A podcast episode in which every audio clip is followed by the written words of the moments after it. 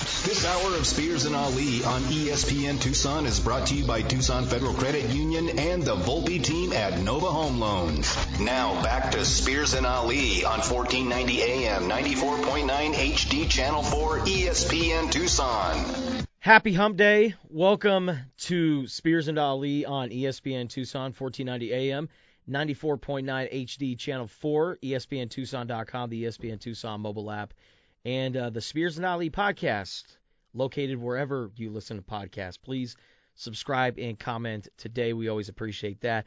And as always, a huge thank you to our sponsors, the Volpe team at Nova Home Loans and Tucson Federal Credit Union. Uh, very excited for today's show. Uh, only two hours because uh, we're going into the Phoenix Suns game tonight in Charlotte, and uh, it's a big one tonight. And we'll we'll explain why here coming up in uh, top three headlines. Uh, but even though we have a short show, still jam packed with guests. At 3:25, I'm very excited to have PGA Tour newbie and Tucson native Trevor Werbylo call into the show. Uh, he's been, you know, over the last year playing on the PGA Tour, and you know he's had the chance to play in tournaments like the Farmers Insurance Open, play at Pebble Beach, uh, just played in the Honda Classic. So uh, Trevor Werbylo adjusting to life on the PGA Tour, and uh, we'll, we'll check in with him on that. And also, I'm, I'm curious to hear what his perspective is on that new docu series on Netflix called Full Swing.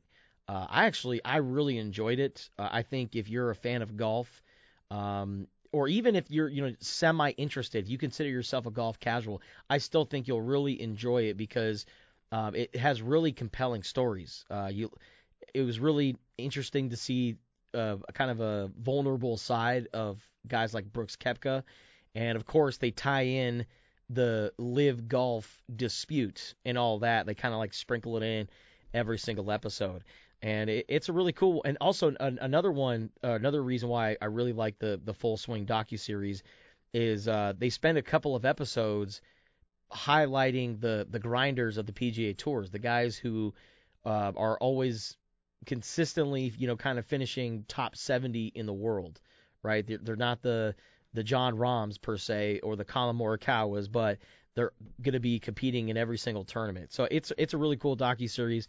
Uh, I'm, I'm going to ask Trevor about that and what he uh, took away from Full Swing coming up at 3:25, and then in the four o'clock hour, uh, we're going to speak with Joe DeLeon. He's an NFL draft analyst from the uh, Bleav Podcast Network. And uh, we spoke to a couple of the Bleav Network guys, uh, Brandon Lang, the big uh, gambling expert.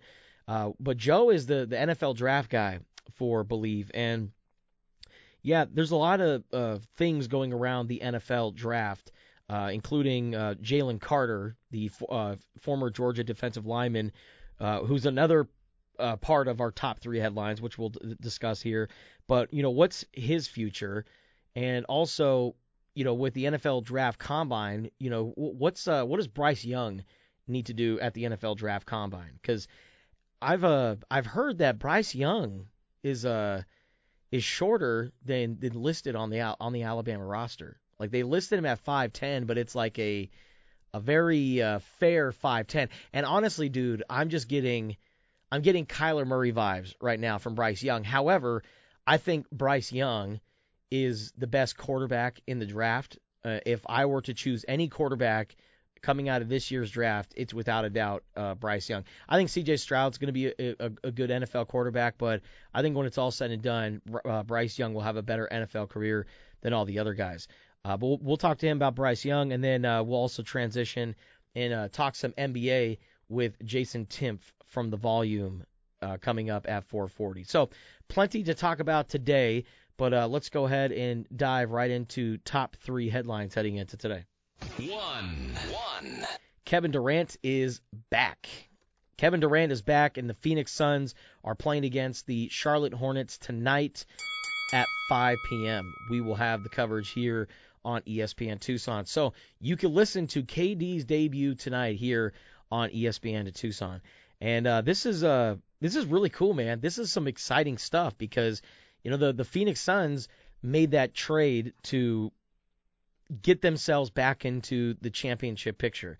it appeared that after they blew a 2-0 lead in the NBA Finals to the Milwaukee Bucks, and then getting absolutely manhandled in Game Seven against the Dallas Mavericks last season, it felt like the the window for guys like Chris Paul uh, were closing shut or just slam shut, really.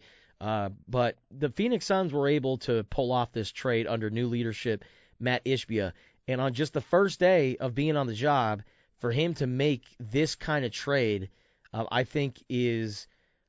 Uh, I think it, it is a really good uh, foreshadow to what's to to come. It because uh, the Phoenix Suns really have not had much luck bringing in the best free agents, making the big trades lately with owner Robert Sarver. But now with Matt Ishbia, they make a trade like Kevin Durant. It shows that Matt Ishbia is in the winning business. And that's exactly what the Phoenix Suns need right now. But putting in a guy like Kevin Durant with the core that they have, because remember, KD requested that trade from the Brooklyn Nets in the summertime, and the the, the Nets were asking for guys like DeAndre Ayton, maybe even throw in a Chris Paul, uh, and a Cam Johnson and all that. The Phoenix Suns, they acquired Kevin Durant. They didn't have to give up DeAndre. They didn't have to give up Chris Paul. Now, albeit they did have to send off guys like Cam Johnson and Mikal Bridges, and those are two important guys, especially on the defensive side of the ball. And that's the thing here is when it comes to the Phoenix Suns, who's going to play defense for them? Uh, can you trust Devin Booker? Can you trust Chris Paul? Can you trust uh, you know DeAndre Ayton against Nikola Jokic and Giannis Antetokounmpo? And I think that's why Kevin Durant is I'm not I'm not going to say it's a big huge improvement on the defensive end, but Kevin Durant plays solid enough defense to give you just that little bit of edge. And I mean, my goodness, you have Kevin Durant matching up with Devin Booker. I mean, these are two guys who can go out and combine for really 70 points a night if you think about it. And I know that, you know, people are going to speculate or ask the question, who's going to take the last shot? It's really going to all depend on how the game goes, on the flow of the game. And these are two guys who are so basketball savvy, they love to hoop. They're going to understand, you know, who who's going to want to take that last shot, who's going to want to be that guy that steps up. But Kevin Durant is a 34-year-old veteran. He is a superstar. Yes, attrition has been an issue with Kevin Durant. He's been, you know, banged up lately. Uh, but I think that Kevin Durant, what he brings to the Phoenix Suns. I mean, we're talking about this year.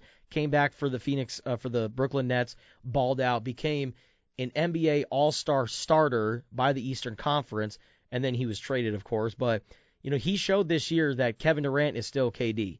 Uh, he came back last, uh, a couple years ago, and if it wasn't for him having a giant foot and stepping over the three-point line, who knows what the Brooklyn Nets could have done, you know, further along in the playoffs. But um, I think that you know Kevin Durant is just such a big, huge addition for the Phoenix Suns, and um, it's going to be the the the piece that really gets Phoenix over the hump.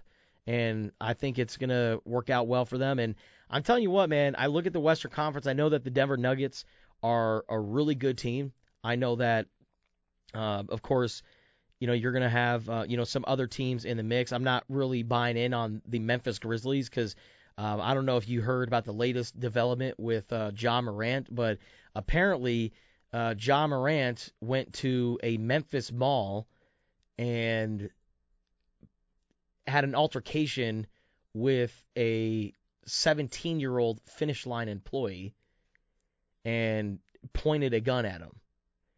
Yeah, go you look look up the story with the latest with Ja Morant. It's a uh, it's a quite a fascinating story, and of course, this is all coming after uh, that story with the Indiana Pacers, where the Pacers uh, were uh, they were encountered with or countered by some members of uh, Ja Morant's traveling party, and a, a laser was was pointed at them, and they said no, that's a gun. They were actually feel fearful for their lives. And you know, we we wondered like why is Ja Morant hanging around with with the wrong people? He needs to, you know, get some better friends. And now you have this story coming out with uh, Ja Morant getting into it with a 17-year-old finish line employee at a Memphis mall. Uh, and this story uh, was originally reported by the Washington Post. it's a it's a strange story. Uh, it, it really is. But you know, Ja Morant's a really great player, and the Memphis Grizzlies are among the top Western Conference teams.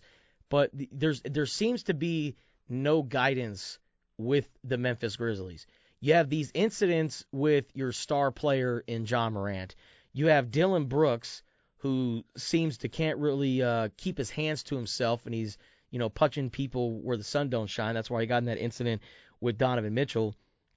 And it, there seems to be just way too much unnecessary drama for a franchise that really hasn't done anything. They haven't won anything, and yet they're causing this much drama in the NBA, really. And and that's what I'm saying. I look at the Western Conference and I look at the Grizzlies. I don't really trust them. I really don't. The Sacramento Kings, we'll see what they can continue to do. But I think that the West is wide open. The Denver Nuggets are a really good team. Nikola Jokic is probably going to be uh, the, the league's MVP again, and rightfully so.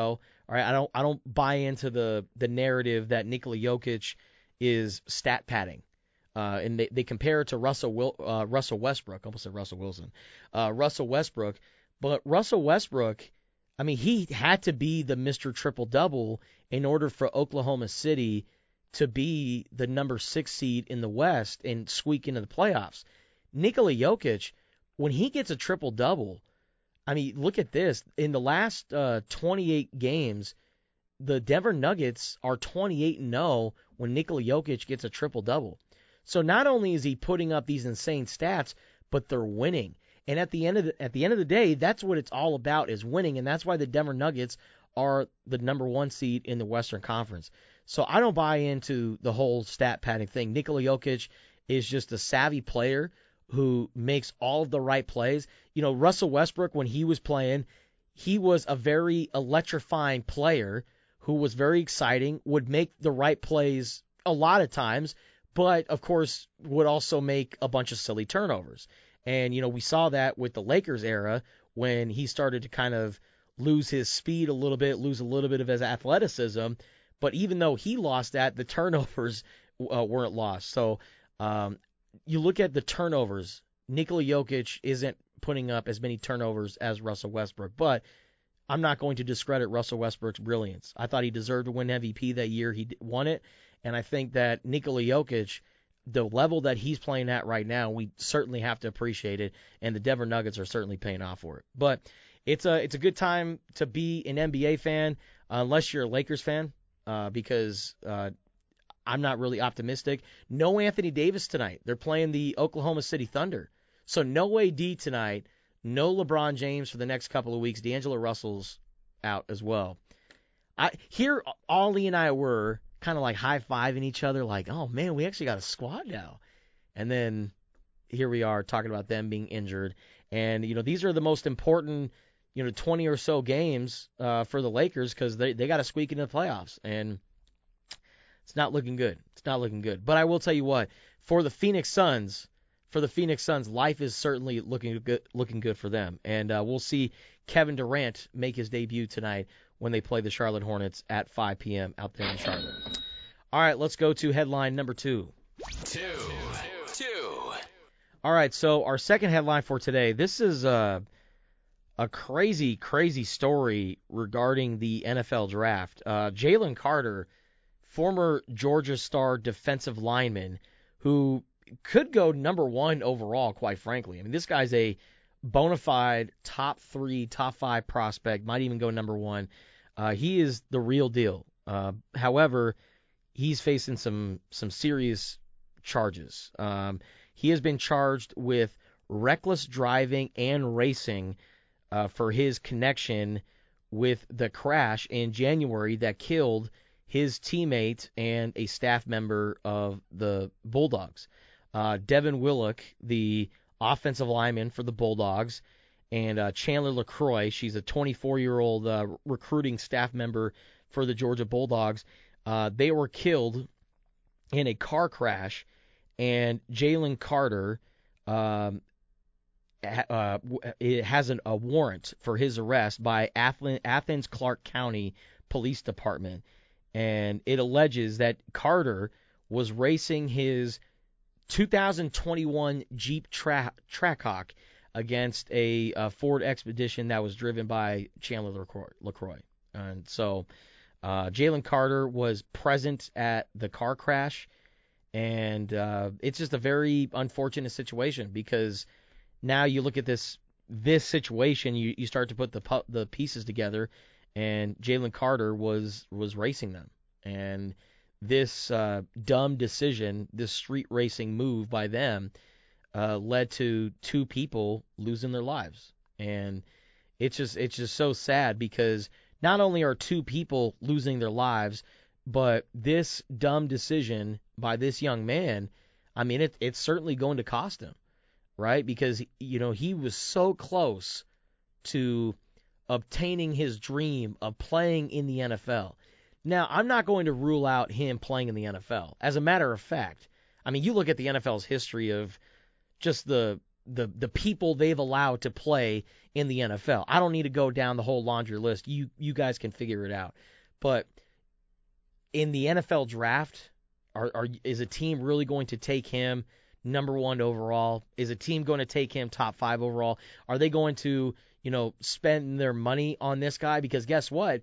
I mean, you look at these charges, and he might face some jail time. You know, I, I'm not sure how long the jail time is going to be or how long he's going to be away from football.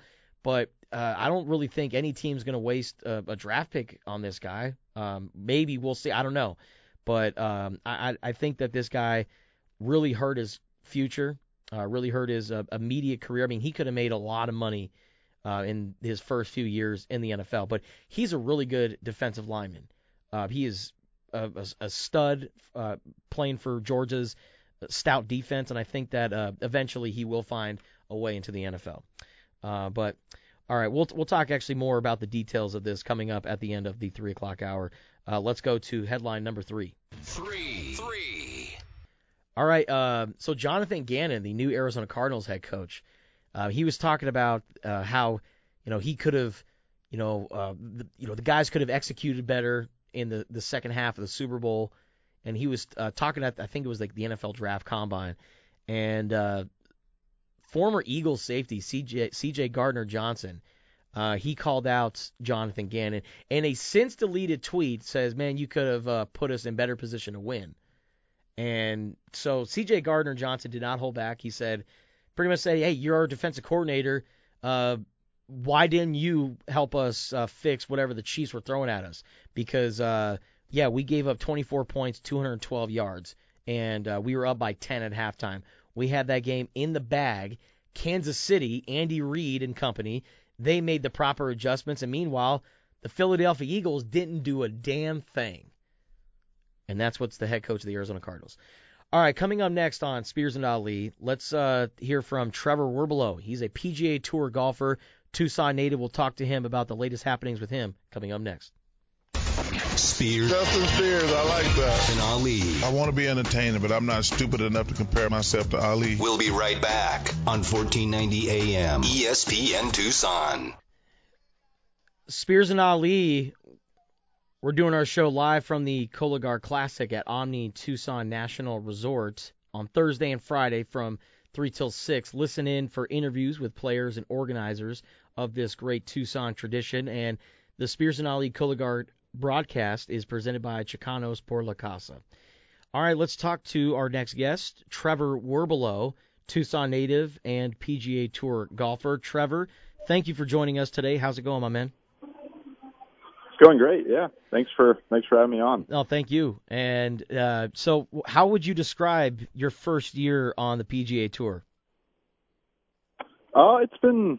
I think it's been it's been really cool. I mean, it's been a dream come true to kind of be out here and um, you know playing against the guys that you know growing up I've looked up to and kind of tried to you know you know take parts of their game and put it into mine and, and learn a lot from them and um, so to kind of be able to compete against them is has been really cool. I mean, I would say I'm kind of each week becoming more comfortable because um, I think you know when you first at least when I first got out here last fall, um, you know, there's a lot to learn, and um, you know, sometimes you it, it, it takes a little while to get comfortable, and sure. um, you know, I'm certainly I think getting more comfortable uh, every week that I've, I've been playing out here. So was there uh, maybe one person or a couple of guys that you were maybe playing next to, or maybe just encountered at a tournament, and you were like, okay, this is uh this is the real deal. Okay, I'm playing with some of the best in the world. Yeah, I think uh, it actually probably happened last uh, summer when I got a exemption to the Canadian Open, um, which you know guys like Rory, Justin Thomas, Scotty Scheffler, um, Cam Smith. It, it was a phenomenal field, and kind of just seeing those guys on the range and um, you know walking through the locker rooms and whatnot, and, and seeing them was kind of surreal. Uh, and I think that was the first time I was maybe sort of got starstruck, I guess, by any player that I've I've played against. I mean, um, you know, with Tiger's current state and not being that healthy, I haven't played a tournament with him yet, and so he's kind of the guy I've idolized growing up, and so it'd be really cool to, you know, play in a tournament with him and and uh, kind of meet him. But uh, I would say, yeah, last last summer, kind of, you know, seeing Rory and and some of those top guys was was pretty cool. I always wonder, you know, you, you say you idolized Tiger Woods. Was it easy growing up, maybe to uh, wear Tiger Woods' gear because you could just say it was your own initials, Trevor Werbylo? yeah, no, honestly, yeah, I uh, I definitely kind of played into that. I think a little bit. um, I did have a, a few TW hats, and um, even in college, I uh, tried, uh, you know, convincing our equipment manager to get some more TW gear if I had any, you know, to yeah. to wear that in college. Um, so yeah, it worked out, and it was kind of a cool thing to always have, I guess, that in common with him. Yeah. Uh, so you know, you're playing in you know tournaments. You played at the the Farmers Insurance Open and, and Pebble Beach. You know, as you know, someone who's you know spent your whole life you know living for you know these kind of moments. What was it like playing in those kind of tournaments? Yeah, it's it's really cool. Like I said, I mean, obviously playing against the players that I've kind of looked up and against growing up, but also playing the golf courses that I've grown up watching and um, you know, kind of dreamed about, you know, one day wanting to play those tournaments and to now be able to do that is um yeah, I kind of have to remind myself that it's it's pretty special and um to enjoy it. Obviously, uh kind of once you get to a tournament each week you're in grind mode and really, you know, just trying to trying to prepare and you know try and win the tournament. But I think, especially as a rookie, you sort of got to take a step back sometimes and you know just remind yourself that it is a really cool experience and something that I've been um, really dreaming about forever. Um, yeah. And so, so yeah, I mean, those two places are are awesome, and really the whole schedule is kind of loaded with really cool golf courses at at some um, great destinations too. Have you had a chance to see that uh, docu series on Netflix, Full Swing, and, and what are your thoughts on that?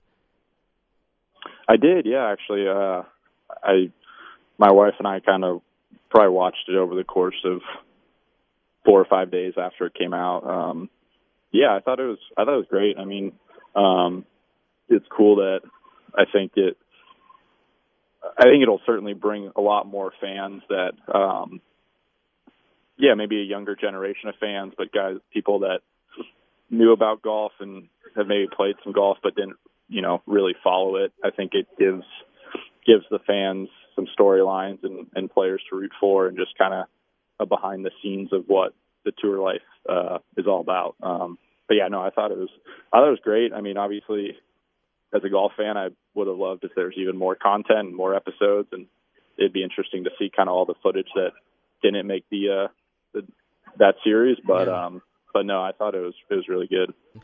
In your opinion, what was probably the most relatable part of that docu series for you or episode? Um, that's a good question because they do uh, obviously focus on you know some of the top guys and it, most of the scenes of traveling and whatnot are they're all flying in private jets and and whatnot, and um, you know, so some of those guys are at a different stage in their career than I am. But uh, yeah, I don't know. I think maybe just just the grind of uh, you know, it's there's a lot more that goes into you know, playing a tournament every week than maybe the fans see, you know, when they're just tune in and watch TV. They're like, oh, you know, these guys just, you know, play 18 holes every day and, you know, just enjoy themselves and are living the dream. And, and it is awesome. It's, it's a dream come true, but I think the grind of the traveling every week and playing practice rounds and, you know, there's some long days, uh, you know, when you're practicing and, and, um, the tournament days as well. And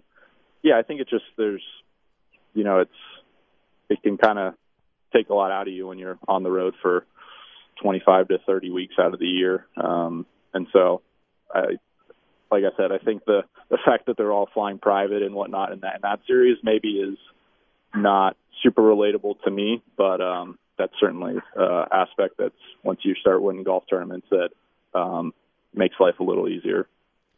Trevor Werbylo joining Spears and Ali on ESPN Radio. All right, Trevor. Um, so now uh, I was always wondering, you know, as a PGA Tour golfer, you know, do you ever think about traditions of, you know, winning tournaments like, let's say the Masters, you know, because I think the the next year you get your own Masters dinner. Have you thought about like what you would put in a Masters dinner or, or something like that?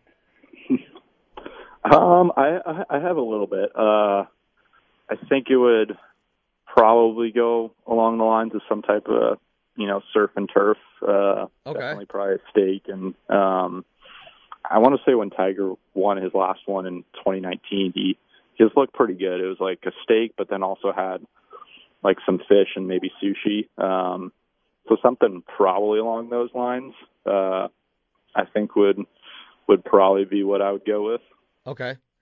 And uh, so when are you gonna uh, play in the uh, Masters? Are you gonna be playing this year, or when, when do you think you'll be able to play?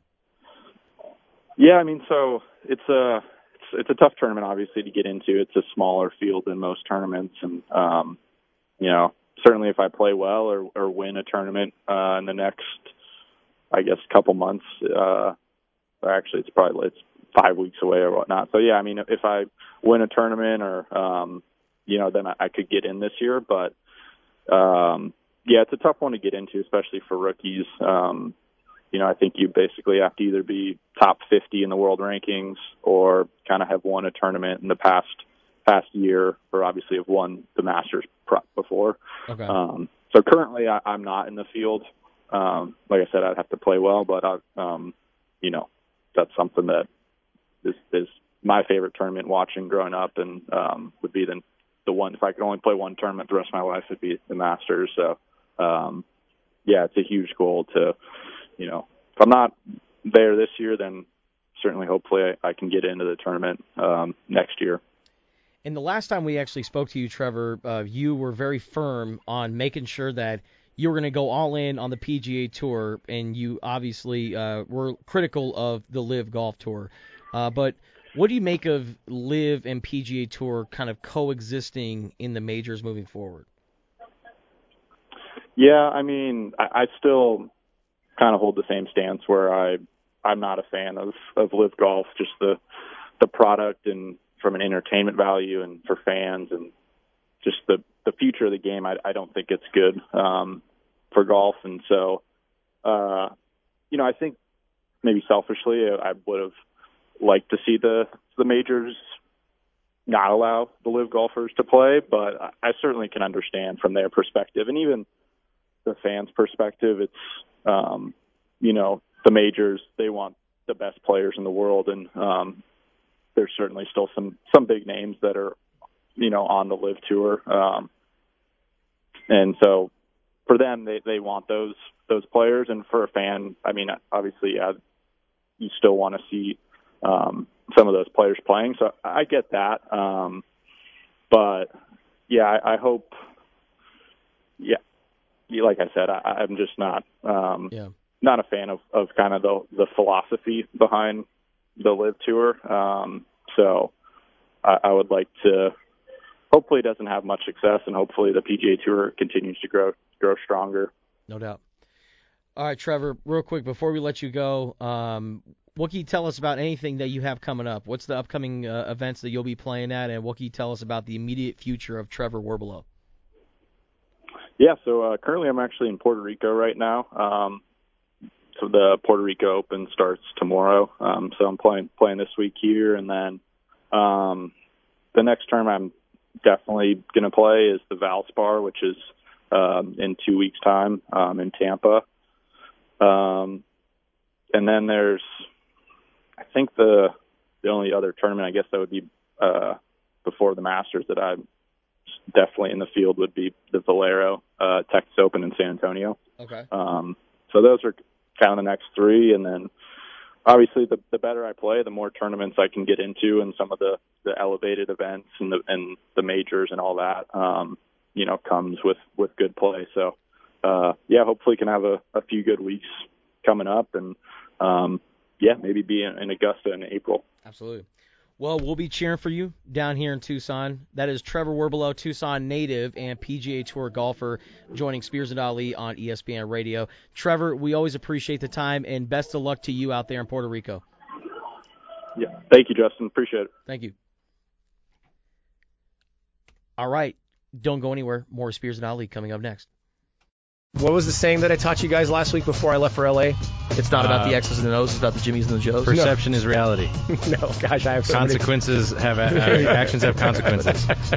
I Never cell salt your soup before you taste it.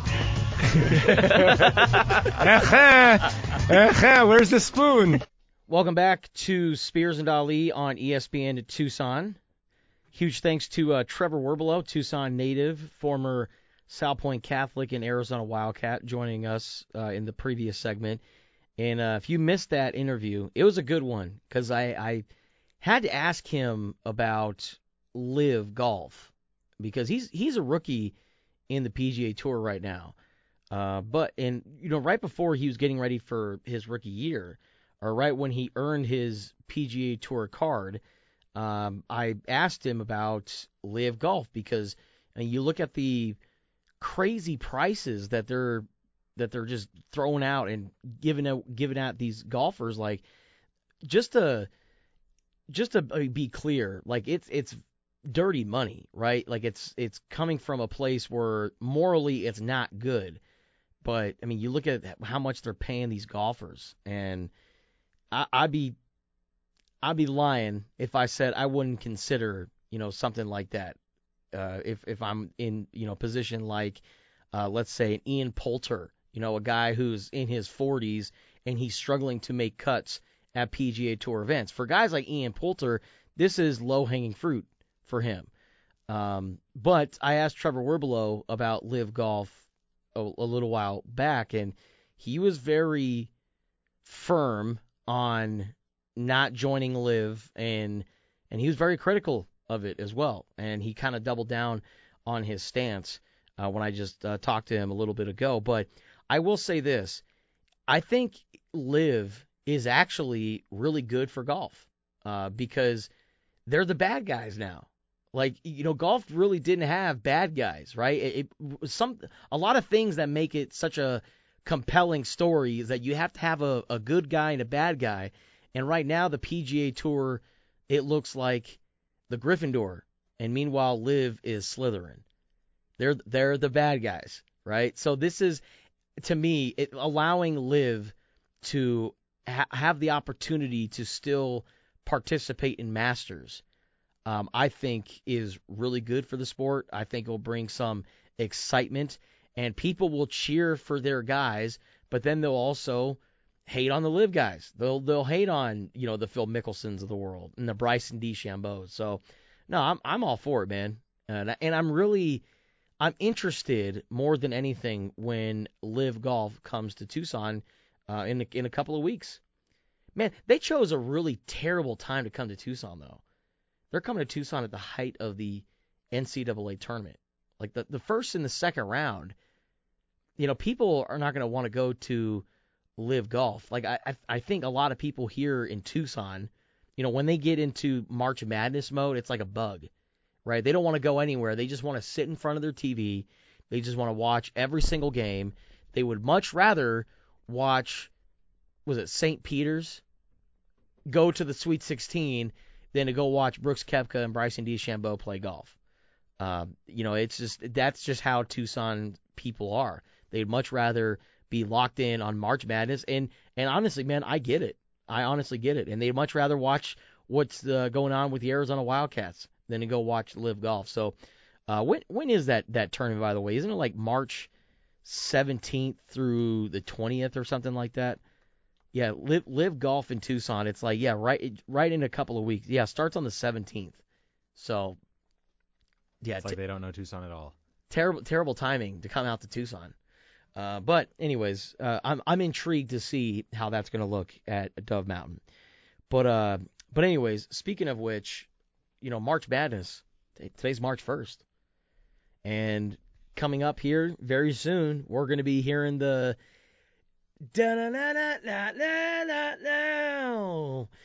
and it's going to give you the chills. It's going to be so exciting, and the tournament is going to be just an amazing thing. And uh, what's going to happen with the Arizona Wildcats? How far do you think this Arizona team is going to go? If you want to call into the show and talk Arizona basketball with us, do you want to talk uh, Azuolas Tubelis? 719-1490, 719-1490, because I certainly want to uh, talk about Azuolas Tubelis' Pac-12 Player of the Year bid, uh, because you know he actually leads the conference in points and rebounds per game. And yet, for some reason, I feel like he's not going to win Pac 12 Player of the Year because of what's been going on over the last few games. That Stanford game was a big blow to Azuolas Tubelis' resume. And, you know, he ever since then he's really been so inconsistent and his defense has really taken a nosedive. Like we we never thought that Azuolas Tubelis was a bad defender. As as a matter of fact, we've seen Azuolas Tubelis play some pr- pretty solid defense this season against some other notable bigs. Remember, you know how Tubelis played against guys like uh, Trayce Jackson-Davis and other guys this year. Like I thought Azuolas Tubelis did a, good job, not just offensively but overall.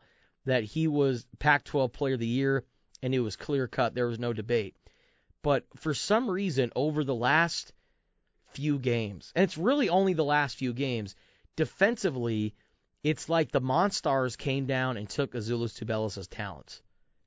And defensively, he's just been struggling big time. I mean, Warren Washington, how many, you know, turnaround dunks did he have against Azuolas Tubelis? Meanwhile, Zoo was just looking kind of silly, falling down, trying to defend him. And how many times did Tommy Lloyd take Azuolas Tubelis in and out of the game for defensive reasons? He only put in Azuolas Tubelis for offense. He took him out on defense because he was a liability. Just swapping Azuolas Tubelis in and out, in and out. Like that right there is uh to me is detrimental to his Pac-12 Player of the Year bid. You know, just a little while ago, Azuolas Tubelis was a guy that I I thought was the clear-cut Pac-12 Player of the Year. There was no question. After he put up 40 points, 40 points against Oregon. I mean, he could have had 50 in that game. I mean, if, if, if you think about it, look at the last six minutes of that game. Azuolas Tubelis could have easily had 50 in that game. And you look at also the, I mean, he didn't score his first points until like the 15 minute mark of the first half. So that game right there, to me, I thought was okay. We're going to make Azuolas Tubelis the Pac-12 Player of the Year. And then lately, Jaime Jaquez has been really stepping up big time, and meanwhile, Azuolas Tubelis has been stepping back. But what do you make of the Pac-12 Player of the Year race? Call in at 719-1490, 719-1490. And would you look at that? The Bruce Wayne of Tucson is calling in. What's up, Ali? How's it going out there? What's up, buddy? How you doing? Doing good. How's it going? Good. You know, you're talking about the LIV Tour and Azuolas Tubelis, but you want you want me to give you the real triple double for Tucson? What's that? It's the Cologuard Classic, man. We are setting up. It's going to be a great tournament. The weather's going to be beautiful Friday, Saturday, Sunday. So I hope everybody comes out and enjoys the golf tournament. Well, we're also going to be out there Thursday and Friday for our live broadcast from the 19th hole, and I can't wait because we always have a good time out there.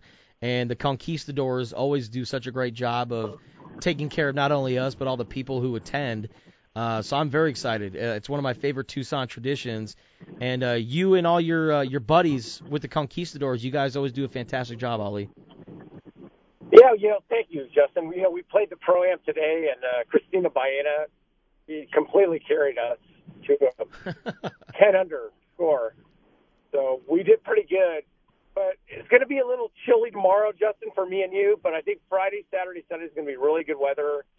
Uh, the Omni is looking great, and I think it's going to be just an absolutely beautiful weekend for Tucson. So I hope everybody comes out and joins me and you for uh, Spears and Ali and the uh, Cologuard Classic. Ali, I love you, man. I'll see you tomorrow out there at Omni. Love you too, buddy. I'll see you tomorrow. Can't wait for that, man. Uh, I love the the Cologuard Classic, and uh, you know Bernard Langer is winning, and he's like in his 60s right now. Like Bernard Langer continues to put up unprecedented things going on in the in the in the Champions Tour. It's that German engineering. I guess it is, man. I guess that's that's what it is. But I got to get on whatever he's on. But uh, anyways, if you want to call into the show, 719-1490, 719-1490. Uh, Azuolas Tubelis, does he deserve to be Pac-12 Player of the Year? You let us know. We're taking your phone calls coming up next. Spears Justin Spears, I like that. and Ali. I want to be entertaining, but I'm not stupid enough to compare myself to Ali. We'll be right back on 1490 AM ESPN Tucson. What a wonderful phrase. All right, we got a few minutes left of uh, the the first hour of today's Spears and Ali, and uh, you know we were talking about the Pac-12 Player of the Year race. You know, Azuolas Tubelis, like I said, he leads the conference in rebounding and points, and I think that he deserves to be Pac-12 Player of the Year. But I also understand the case for Jaime Jaquez, because uh, Jaime Jaquez, I mean, over the last month has really benefited from Azuolas Tubelis, you know, taking a step back. Uh, you know, you look at the game against Colorado recently. Jaime Jaquez puts up 17 and five. Utah 23 and five. Uh, against Cal, I mean it is Cal, but 20 and eight against Stanford, the team that Azuolas Tubelis got into foul trouble and didn't really do anything against. Jaime Jaquez put up 26 and nine. And the game before that against Oregon in Eugene, remember in Eugene, a game uh, a, a tough place to play. Arizona doesn't have any success in Eugene, but in a win over the Oregon Ducks, Jaime Jaquez puts up 25 and 12. So over the last five games, uh, Jaime Jaquez has been spectacular for the UCLA Bruins, and uh, I think that he's really made a strong case for Pac-12 Player of the Year. And you look at Azuolas Tubelis over the last you know five games, 17 and 9, 13 and 4, 11 and 9, 4 and 0, and um, oh, he had a nice little 23 and 14 game against the uh, Cal Golden Bears. So Jaime Jaquez has certainly had the the best end to the regular season. Um, so it's it's tough. You know, I think Azuolas Tubelis has been the most rock solid player all season long up until the last month or so, but yeah, Jaime Jaquez is is making a strong argument, and that's so disappointing because didn't it seem like as soon as Azuolas Tubelis, as soon as he scored 40 points against Oregon, we all thought there's no debate anymore. I mean, shoot, we were trying to debate whether or not Azuolas Tubelis could be National Player of the Year. We were like, oh man, people keep wanting to talk about Zach Edey this, Zach Edey that. How about Azuolas Tubelis? This guy deserves to get more national respect. We were clamoring for the national respect for Azuolas Tubelis, and then he finally got it. They were doing ESPN halftime analysis of Azuolas Tubelis during Big Ten and Big 12 games. Azuolas Tubelis started to get the attention, and then right when he got a little bit of a taste of it, all of a sudden, the production has been a little bit more mild, right? I mean, he, he's still putting up like last game, 17 and 9 against ASU. But does anybody really remember the 17 points that he scored? Yeah, 17 and 9 on paper is is solid, but is it also good when your coach is subbing you in and out for defensive reasons because you're a defensive liability? And that's the thing is that even though Zulus Tubelis is putting up the numbers that justify him being Pac-12 Player of the Year, the defense as of late has not been up to par. And to me, That's what I think is ultimately going to cost him Pac-12 Player of the Year. I mean, shoot, they've already lost the conference championship to UCLA. Now they're about to lose Pac-12 Player of the Year as well. Uh, so that's certainly got to leave a sour taste in Arizona's mouth. But they got this week to kind of right the ship. I mean, if Azuolas Tubelis comes out on Saturday and puts up such a dominant performance against Jaime Jaquez and UCLA, then you got to crown Azuolas Tubelis Pac-12 Player of the Year. Now, if Jaime Jaquez comes out and does it right to Azuolas Tubelis, then you obviously have to crown him. I think it's all going to come down to Saturday's game. Uh, you know, UCLA doesn't really have to play for anything, right? They're, I mean, they're trying to, you know, become a number one seed, and they they want to get that that marquee win to really improve their resume going into the NCAA tournament. But they've already won the conference championship. I think for Azuolas Tubelis, this is your time to show that you're that guy that Arizona can trust in March. We all remember how Azuolas Tubelis played last year, and so far it's trending not in the right direction. But I think Azuolas Tubelis, I think he's capable of turning things around this week. We shall see. All right, what do you make of Azuolas Tubelis? Call in at 719-1490, 719-1490. Hour number two coming up next.